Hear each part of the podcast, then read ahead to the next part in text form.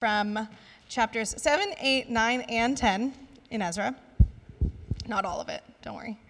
Um, and yeah, God, this is God's um, gift to us. It's His word for us today. And so um, we will listen and remember that this is His truth. It's all one story that points to Jesus. Um, so let's hear now from, uh, let the Lord speak to us this morning from the book of Ezra. Ezra 7, 1 to 6 says, now, after this, in the reign of Artaxerxes, king of Persia, Ezra the son of Seraiah, son of Azariah, son of Hilkiah, son of Shallum, son of Zadok, son of Ahitub, son of Amariah, son of Azariah, son of Meraioth, son of Zeriah, son of Uzzi, son of Bukki, son of Abishua, son of Phinehas, son of Eleazar, son of Aaron, the chief priest. This Ezra went up from Babylonia. He was a scribe skilled in the law of Moses that the Lord, the God of Israel, had given. And the king granted him all that he asked, for the hand of the Lord was his God was on him. Ezra 7 9 to 10 says, For on the, the first day of the first month he began to go up from Babylonia. And on the first day of the fifth month he came to Jerusalem. For the hand, the good hand of his God was on him. For Ezra had set his heart to study the law of the Lord and to do it and to teach his statutes and rules in Israel.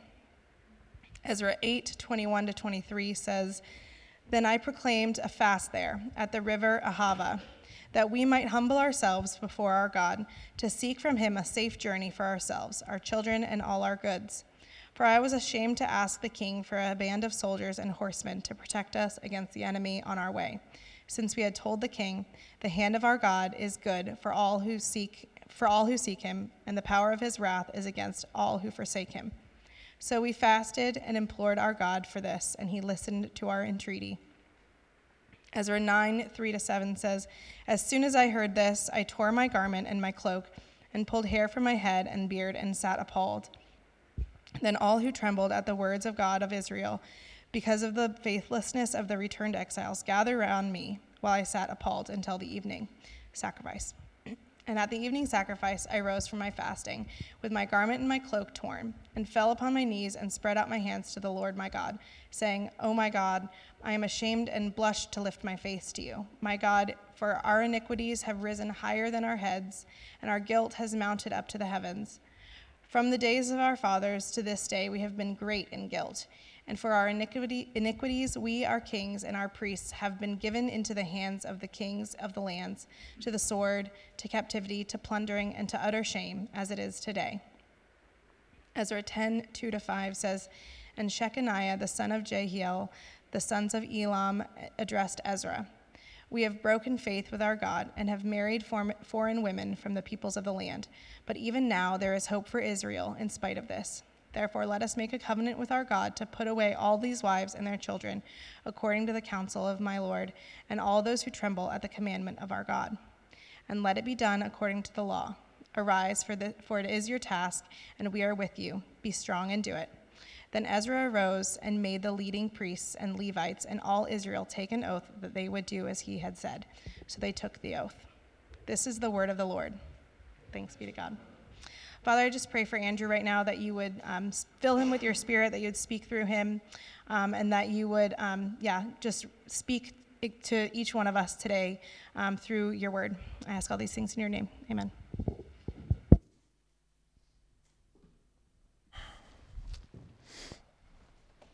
Thanks, Lauren. Uh, good to see you all this morning.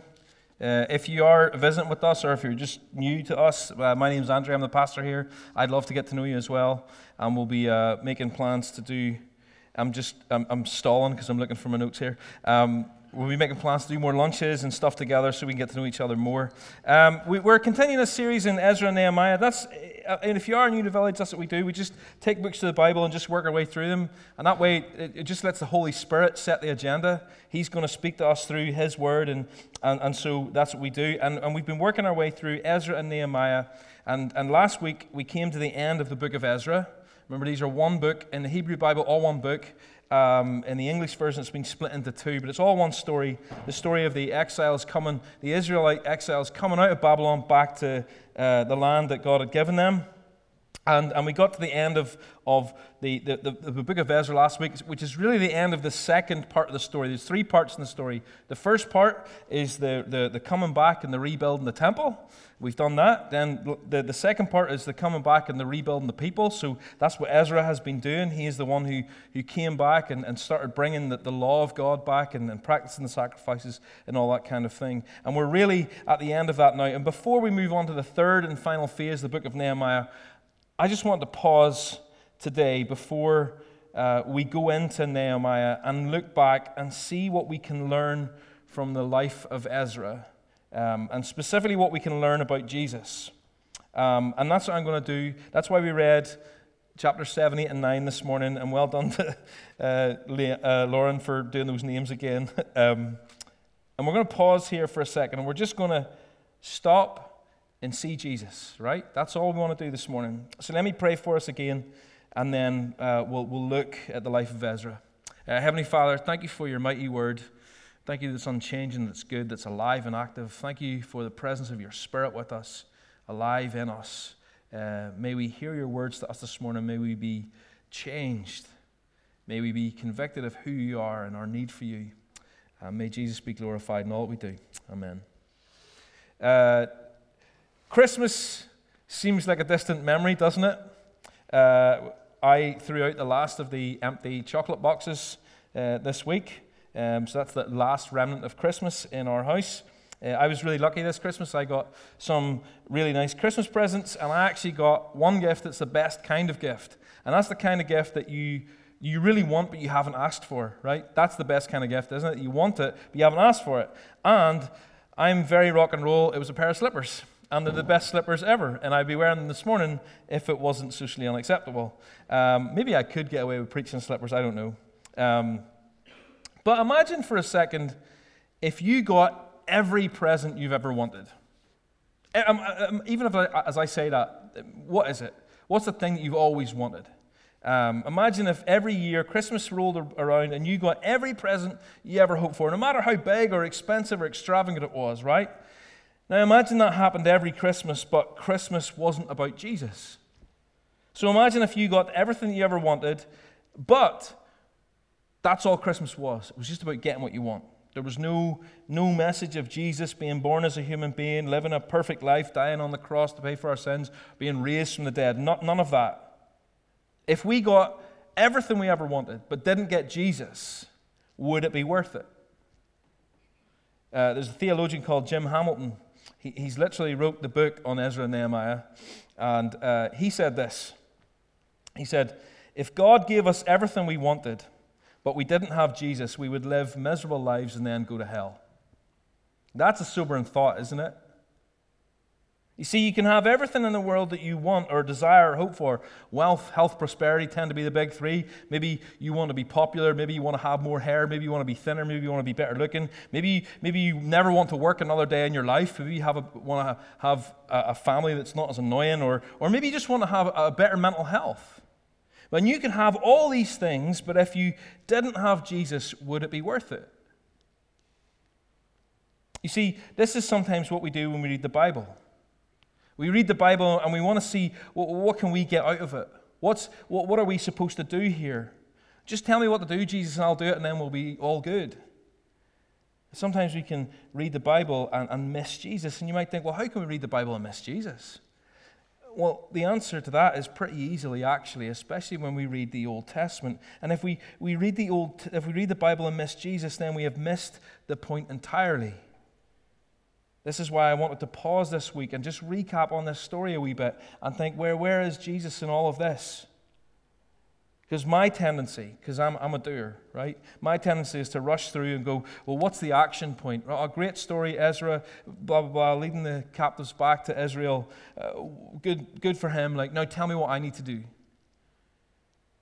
This week I was uh, just, somebody read it to me actually, uh, the story of Moses leading the Israelites out of Egypt. So if you don't know this story, the Israelites were, were slaves in Egypt um, for a long, long time. And then Moses is raised up by God and he leads them out of Egypt. And they're, and they're, they're fleeing out of Egypt. And the, the Egyptian army are coming behind them and they're in front of the Red Sea and there's no way across. They're trapped. And all the people start to panic and they start uh, crying out to God, saying, Why did you bring us out here to kill us in the desert? And, and, and listen, what God, listen to what God says. Uh, this is in Exodus 14 13 to 14. And this really hit me this week. God gives this message, and Moses says to the people, Fear not. That's the first part. Stand firm. That's the second part. And see. See the salvation of the Lord, which he will work for you today. For the Egyptians whom you see today, you shall never see again. The Lord will fight for you, and you have only to be silent. I struggle to be silent. I struggle to stand still. I struggle to, to stand firm. You see, God's response to their danger was to say, right, okay, just be quiet. Don't move, and just see what I am going to do for you. Just be still, calm down, look at my salvation for you. Uh, my dad was my dad wasn't like me at all, and I mean he looked like me, but that was it. He he was a quiet man, um, and his favorite his favorite verse was Psalm forty six ten. Be still and know that I am God, and that's just a good lesson for all of us, isn't it? So often we, we try to work at our own salvation. We try to figure out our own way out of the problems that are in our lives. But, but often God just says, Look, just be calm and be still and let me work for you. See the salvation that I am working for you. And this is what I want us to do this morning with Ezra. I don't really want us to, to move on without pausing, pausing to consider Jesus and the salvation that Jesus is working for us. And here's what I want us to see this morning really simply the life of Ezra points us to Jesus. That's it. It's that simple. The life of Ezra points us to Jesus. So, for a lot of our sermons so far in this series, ha- there has been an action point. Things that, that we've recognized that we want to do and go and, and achieve and, and, and be like. And, and, and those are good things to do. So, so uh, in Ezra chapter 7, go and be like Ezra and set your heart to study and know and do the Word of God. But today we're just going to pause and we're going to look and we're going to listen and we're going to see how Ezra points to Jesus. Because uh, when we read the Old Testament, it's easy to do one of two things, isn't it? The first thing we try to do is we, we read of these characters and we try to weigh up are they good or are they bad? That tends to be the first thing that we do. Are they good? Were they right to do that? Were they wrong to do this? Was, was Ezra right to tell all these men to, to divorce all these women? Was he right to do that or was he wrong? And then we try to figure out. Uh, and, and then, then the second thing we do is if they were right, we say, well, that's a good example. We should do that. We will, we will be like Ezra and we'll study the Word of God and blah, blah, blah, blah. And if they're bad, maybe the divorce thing isn't such a good thing. Well, then let's not do that. Let's see that as a, a bad example. But if we only read the Old Testament in this way, we're missing the whole picture because it, it would just be like Christmas without Jesus, wouldn't it? The question we have to ask is, is, is why are we given the Old Testament in the first place? Why are we spending months uh, reading these Old Testament books? Why did God just not start with the New Testament, start with Jesus, get straight to the good bit? And the answer is that all of it points to Jesus, doesn't it? That's the whole point.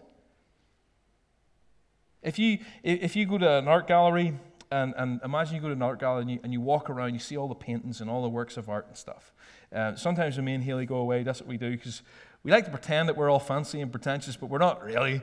And we're kind of going, that doesn't make any sense to me. That's just a shape or something. Um, but that's what you're doing. You're trying to work out, well, what is, what is the artist trying to say with this? What, what, what does that mean? What's the meaning behind this? But imagine if you went into an art gallery, and as soon as you go in the door, there's a big banner, and it just says, every piece of art in this room or in this gallery is about Jesus. And then you know as you look at every piece, that's about Jesus. Wow, look at what that's saying about Jesus. This is what it's like when we read the Bible. We know that every part is about Jesus. Jesus is the point and the purpose. All we have to do is find Jesus in every page that we read in the Bible. So this morning, how does Ezra point us to Jesus? How does his life point us to Jesus? There are lots of little details in the life of Ezra and the work of Ezra that point us to Jesus, but I just want to highlight three for us this morning. And so that we can be like Moses and the people of Israel on the edge of the Red Sea and just see the salvation that the Lord is working for us today. The first one is this Ezra is a priest and mediator. Uh, that list of names at the start of Ezra chapter 7, I think it's on the screen. Let me, let me, you can see it. I'm not going to read that, but I'm going to read verse 6. This Ezra went up from Babylonia Babylon, or Ezra, who is the son of all these people. Here's his descendants, all the way back to Aaron, the chief priest. The first five verses in, in chapter 7 are, are, are more than just a list of names. The book of Ezra is full of lists of names, and, and we often just want to skip over them, don't we? We think, oh, that's kind of boring or it's not very relevant. But these lists of names in the Bible are called genealogies, and, and they're given to us to show their ancestry, somebody's ancestry. They're given to us uh, to show, to tell us who that person is. These, these lists of names are about identity. In fact, the New Testament starts with a list of names, doesn't it? Matthew's Gospel starts with a list of names all the way down to Jesus. All of this is to show us who this Jesus person is. We can see his ancestors all the way back and know exactly who he is. And so when we come to the start of Ezra chapter 7 and, and, and Ezra enters the story, and we read this list of names, we know exactly who this Ezra is. Chapter 7, verse 6 says, This Ezra. Look at who he is. This Ezra. And the first thing we see is that this genealogy proves that Ezra is a priest. He's from the tribe of Levi. He's descendant from Aaron, the brother of Moses, the very first priest of Israel. Now, that's actually a really important point because priests in Israel had a very specific role. Uh, they, they had a, a function that they played within the community of God's people, and they were the go betweens, the mediators between God and the people. That was their job. So, they, so the first thing they did was they, they brought the law. They brought the law of God and they read it to the people and they reminded the people of who they were, who they are in God. And they said, "Remember when God brought us across the Red Sea? This is who you are." And then they made sacrifices for the people on behalf of the people that atoned for their sin and made them right with God. And in the same way, Ezra is a priest and mediator between God and the people, the go-between. Now remember that the people at this time were in exile. They were separated from God. And it seemed hopeless. It seemed like they had no way back. They needed somebody to bring them back to God. And so in verse 6 of chapter 7, and then repeatedly throughout the whole chapter, it says that the hand of his God is on him. God's hand was on him, on Ezra. That just means that God was leading his life and directing his life, and God was making it all happen for him. But then as we move through chapter 7 and 8, this changes. See, in chapter 8, we see that, that Ezra says that the hand of God was on us. It said the hand of God was on me, was on him, and then it goes, was on us. There's this move from just Ezra to include all the people. It goes from him to us. And what do we see in this? We see that the favor of God has come to the people through the priest of God. Ezra has been seeking God on behalf of the people. A key verse in all of this is, is chapter 8, verse 22 that we read, and, or that, that I'm going to read. It's on the screen. It says this They've come and they're on their way back to Jerusalem, and it's a big, long journey, and they've camped at this place, and they've decided, he's decided not to ask the kings for help. He's going to ask the King of Kings for help. They're fasting, they're praying, they're seeking God because they need help. And he, says I was ashamed to ask the king for a band of soldiers, uh, uh, soldiers and horsemen to protect us against uh, the enemy on our way the king, the hand of God is for good on all who seek him, and the power of his wrath against all who forsake him.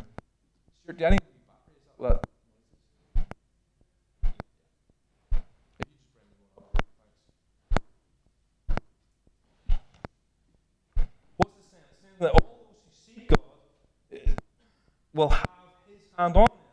If you're seeking God,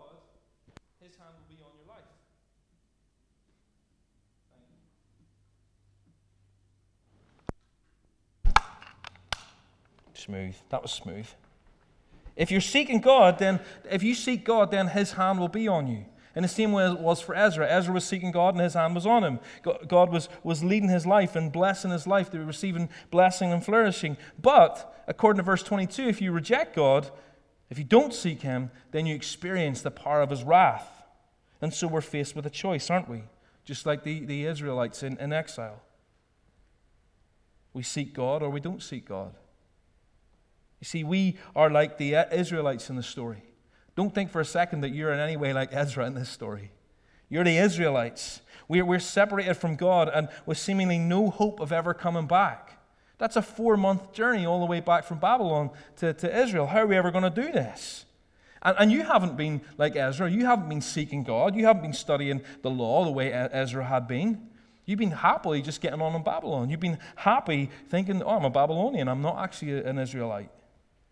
So, how can we seek God?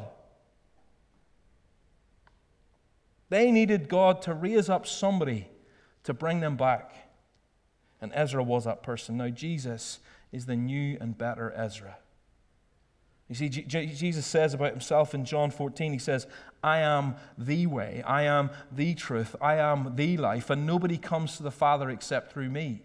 Jesus is that mediator. Jesus is the one who brings us back to God. Jesus is the one that God has raised up to bring us back from our exile so that we can be reconciled to Him. We need, we need Jesus to intervene in our lives to bring us to God, and this is what Jesus has done for us. You see, without Ezra, all those people would have stayed stuck in Babylon, totally blissfully unaware that they even needed to be saved. And without Jesus, it would have been the same for us. But Jesus has become our priest and mediator. How has he done this for us? Well, you see, the job of the priest, like I mentioned, was to make sacrifices for the people. In this symbolic act, an innocent animal would be killed and, and, and it would die as a way of taking on the consequences of the sin. This is called atonement. It's the wrongs being made right, it's the, it's the sin being paid for. We all know that, that wrong has to be paid for, right? I've used this example before, I think, but if I smash into somebody's car and it's my fault, then I have to pay for that. That wrong has to be made right. Somebody has to pay for that. This is what has happened in these sacrifices. And in the case of Ezra, all he could do was teach the people how to live righteously and make sacrifices. But inevitably, no matter how much he would teach the law, no matter, no matter how many times he made sacrifices, the people would just sin again. They would just keep walking away from God again and again and again. But our priest is different. See, we don't need a repeated sacrifice because Jesus, our great high priest, became not just a priest, but the sacrifice. He's the priest that sacrifices himself. And because of his sinless, perfect nature, his perfect sacrifice was once and for all. Hebrews 10:10 10, 10 says that, that we have been sanctified. That just means that we've been made clean, we've been made holy through the offering of the body of Jesus Christ once and for all. 1 Peter 3, verse 18 says, For Christ also suffered once for sins. So you've had all these sacrifices, but Christ also suffered once for sins. The righteous, that's him. For the unrighteous, that's us. Why? That he might bring us to God. You see how he is like Ezra? But you see how he is a better mediator than Ezra. He is both priest and sacrifice. And here's the most amazing part of this. Stuart, can you please put verse 22 on the screen again there?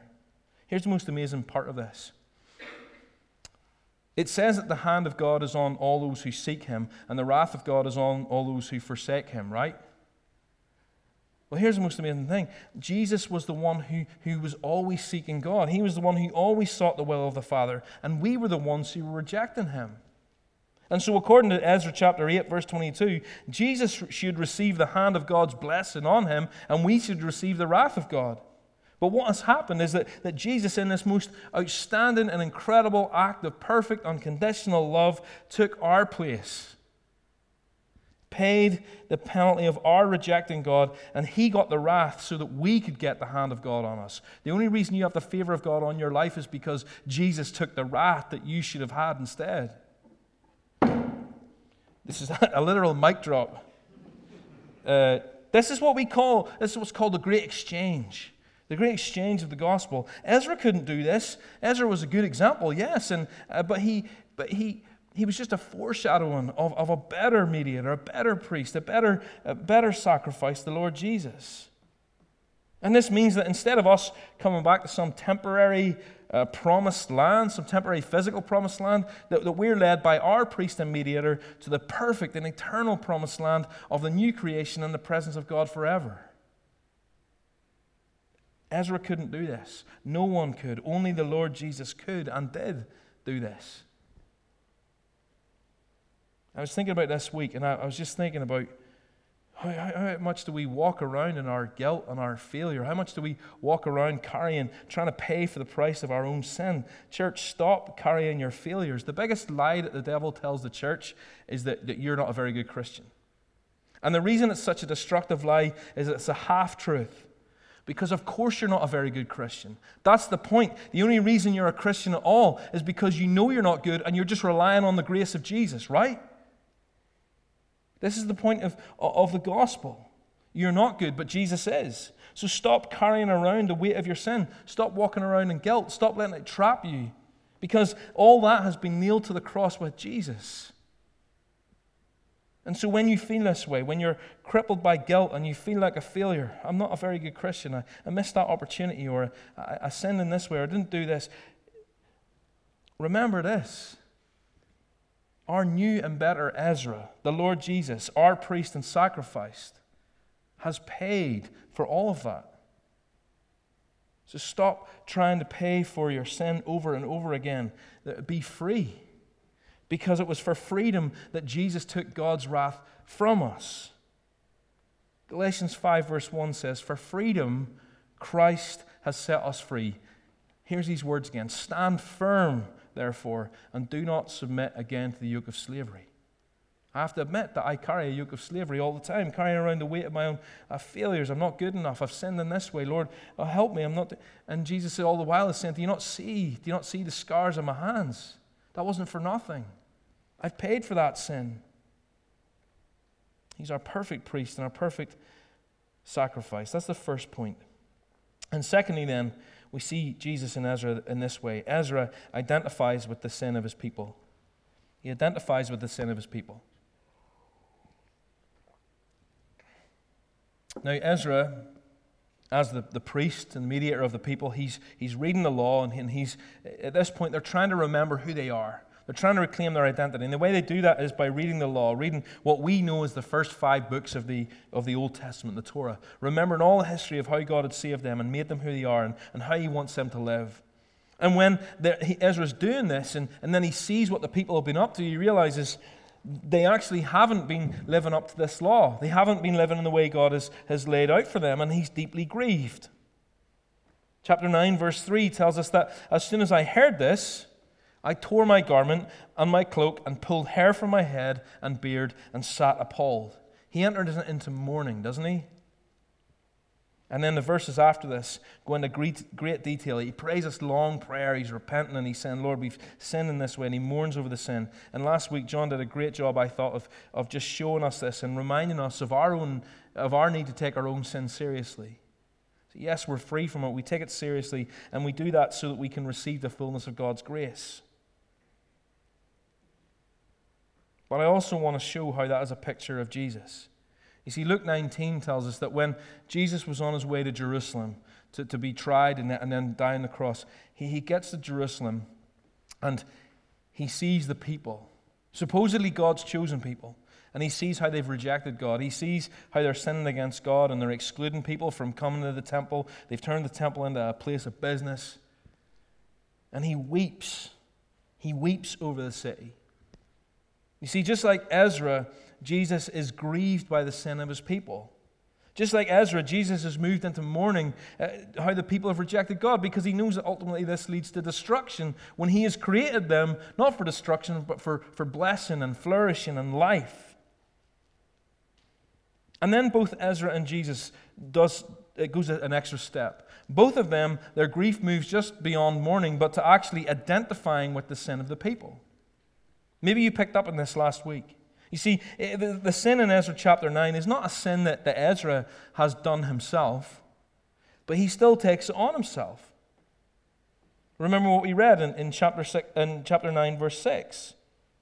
He said, Oh my God, I am ashamed to blush, I am ashamed and blush to lift my face to you, my God, for our iniquities have risen higher than our heads, and our guilt has mounted up to the heavens. You see, this wasn't his sin, but he prays our guilt, our iniquities. What's Ezra doing? He's identifying with the sin of the people. Now, he didn't have to do this. He could have mourned and said, Oh, Lord, you know, the people are guilty and sinful. Lord, it's so bad and sad how they've, They've turned away from you. And help me lead them, Lord. Help me lead these sinful people. But he doesn't do that. What does he do? He takes the people's sin on himself.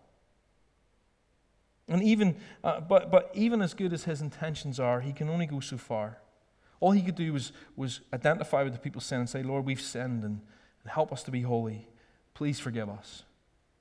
But not so with Jesus, because Jesus is better than Ezra. You see, Jesus identifies with our sin, yes, but then he takes it on himself. He's the only one who could make it right. You know, Jesus would have been perfectly within his rights to say, Yes, Father, our people are sinful.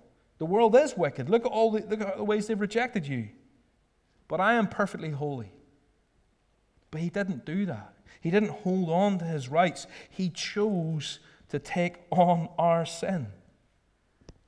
Out of his great love, he chose to become flesh and blood to identify fully with us, even to the point of dying as one of us. Please make no mistake about this. Jesus chose to identify with your sinfulness. Why? Because he loves you.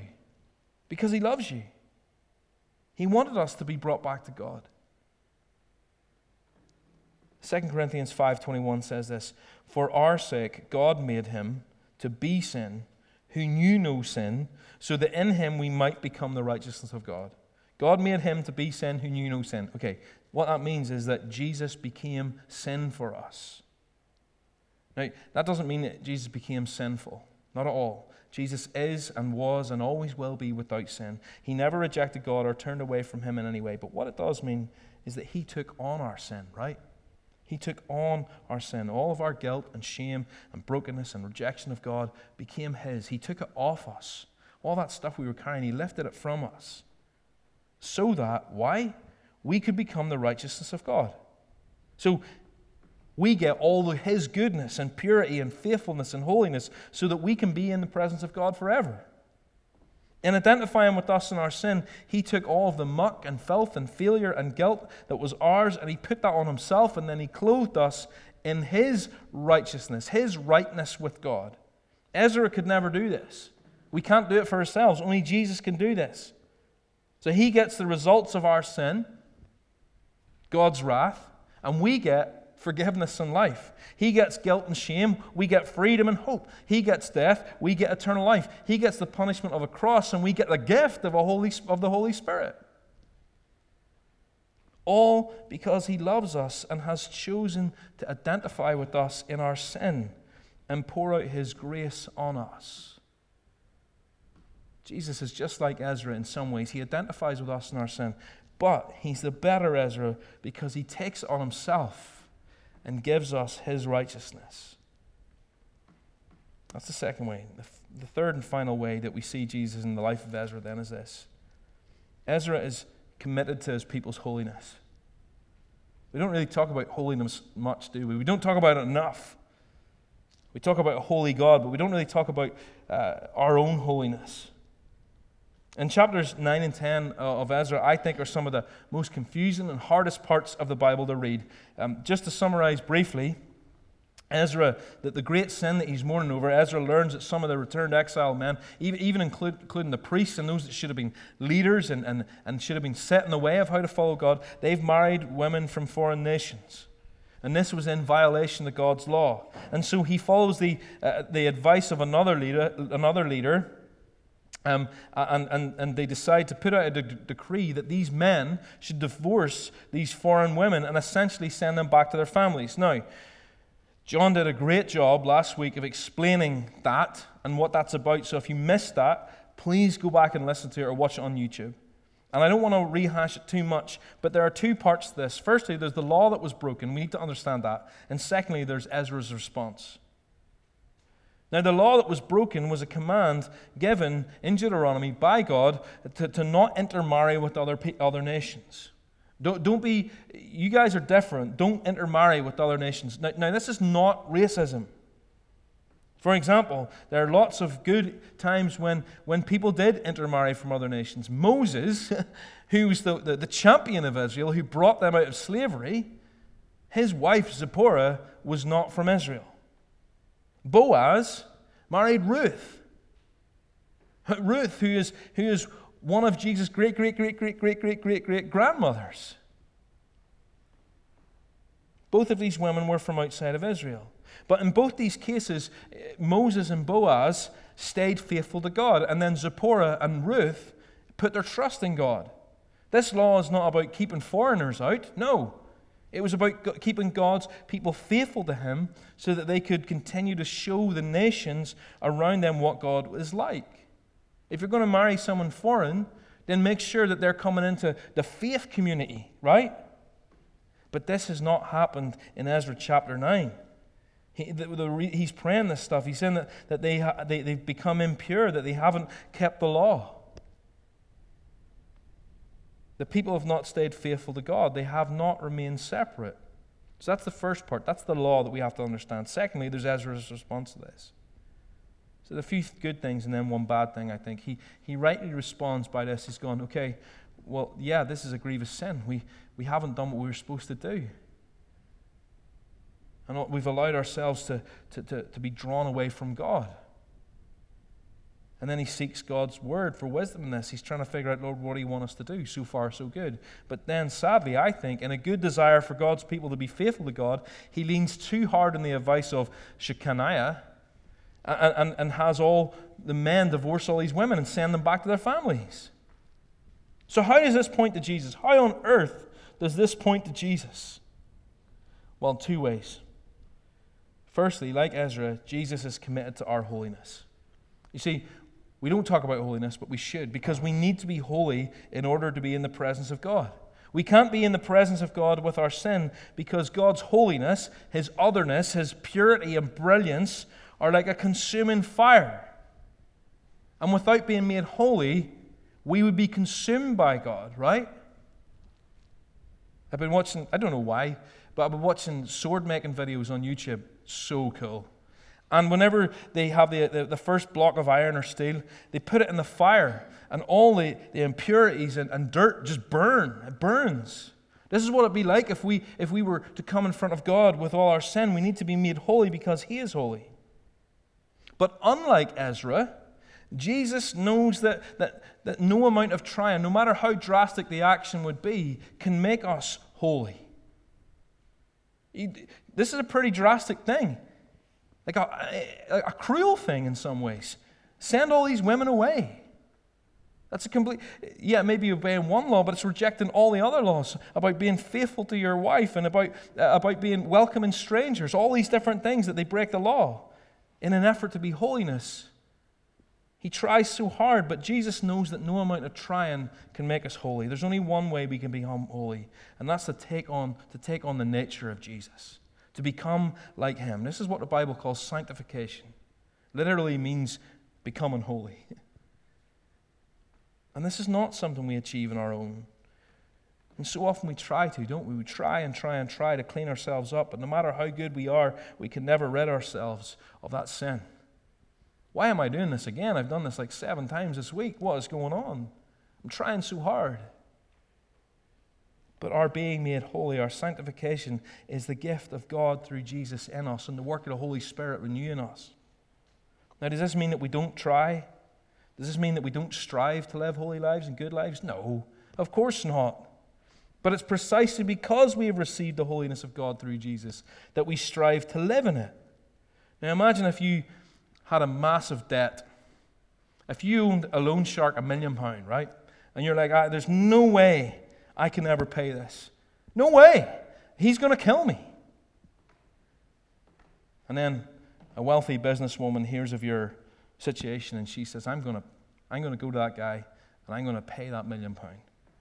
Your debt is wiped clean. Now, after you received that gift, would you just go back to living in the same way that got you into the debt in the first place? Just going to spend money I don't have, and before you know it, you're back in debt? No, of course, that would be foolish you would strive to live in a way that doesn't get you back into debt, even though you had no, you had no, no, no part in getting yourself out of the debt in the first place. Do you see how that works? So, of course, we strive for holiness, and the New Testament is full of commands to do just that. But we still know that the holiness we have comes from God. And like Ezra, Jesus is committed to our holiness, so committed to it that he paid the ultimate price to secure it for us. He's like that sword going into the fire and being burned up so that we don't have to be. Do you see how that works? And secondly, this episode of divorce points us to Jesus in this way because we are like the foreign wives, right? We were the ones outside of God's people, and through our marriage to Jesus, we have been brought in to the family of God. And here's the best bit Jesus is never going to divorce us, right? Jesus is never going to send us away. He is the new and better Ezra, and we are His, and He is ours, and nothing can ever separate us from His love. Once you're in Jesus, you're in Him forever. Please hear this and be encouraged this morning. If you are in Jesus, He will never send you away.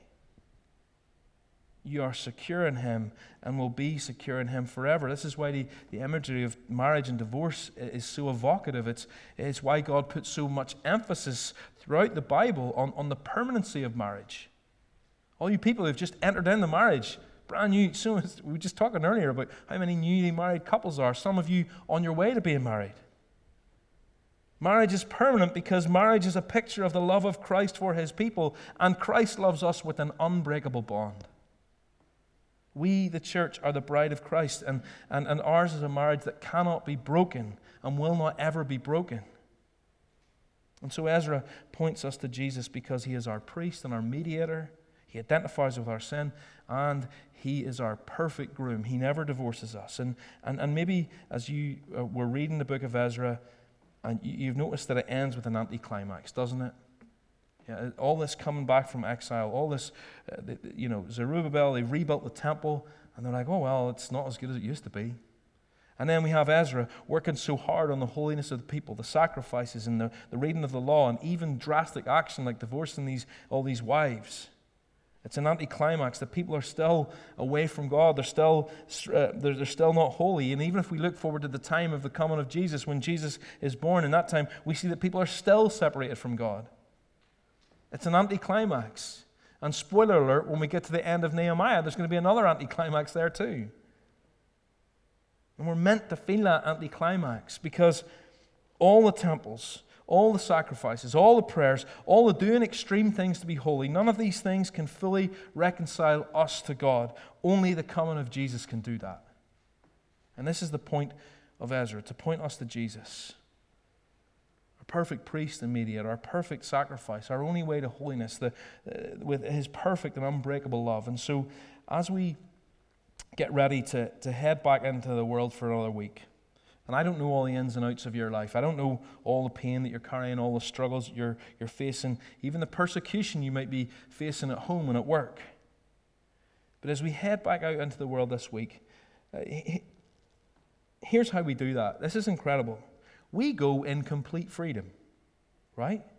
Freedom because Jesus is our perfect priest and sacrifice, and all our sin has been nailed to the cross. Freedom for Christ, it's for freedom that Christ has set us free. And we go also with the sure knowledge that, of Christ's permanent love for us, that, that we are His and He is ours. And we go with every blessing of God because that's what we've received in Jesus. We go with God's hand on us, His favor on us, on our lives. That's what we get and uh, because Jesus took the wrath.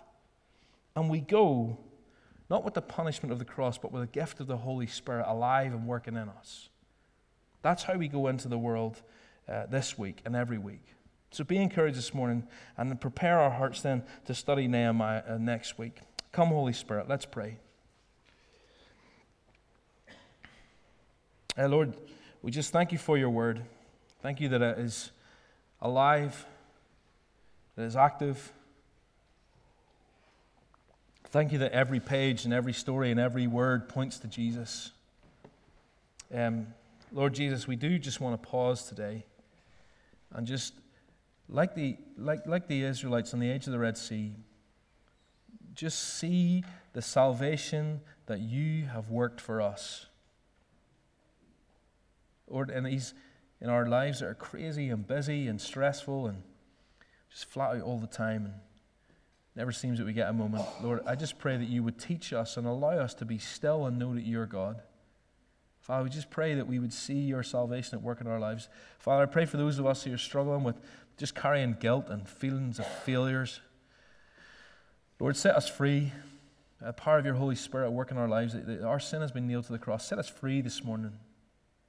Thank you, Jesus, that you are our perfect groom, that you will never send us away. You'll never divorce us. That you love us with this permanent, unbreakable bond. And for anyone maybe in this room that doesn't know you yet, Lord, would you draw them to yourself? Open their hearts, Father. Lord, we're desperate to see you at work in our community and our, in our lives.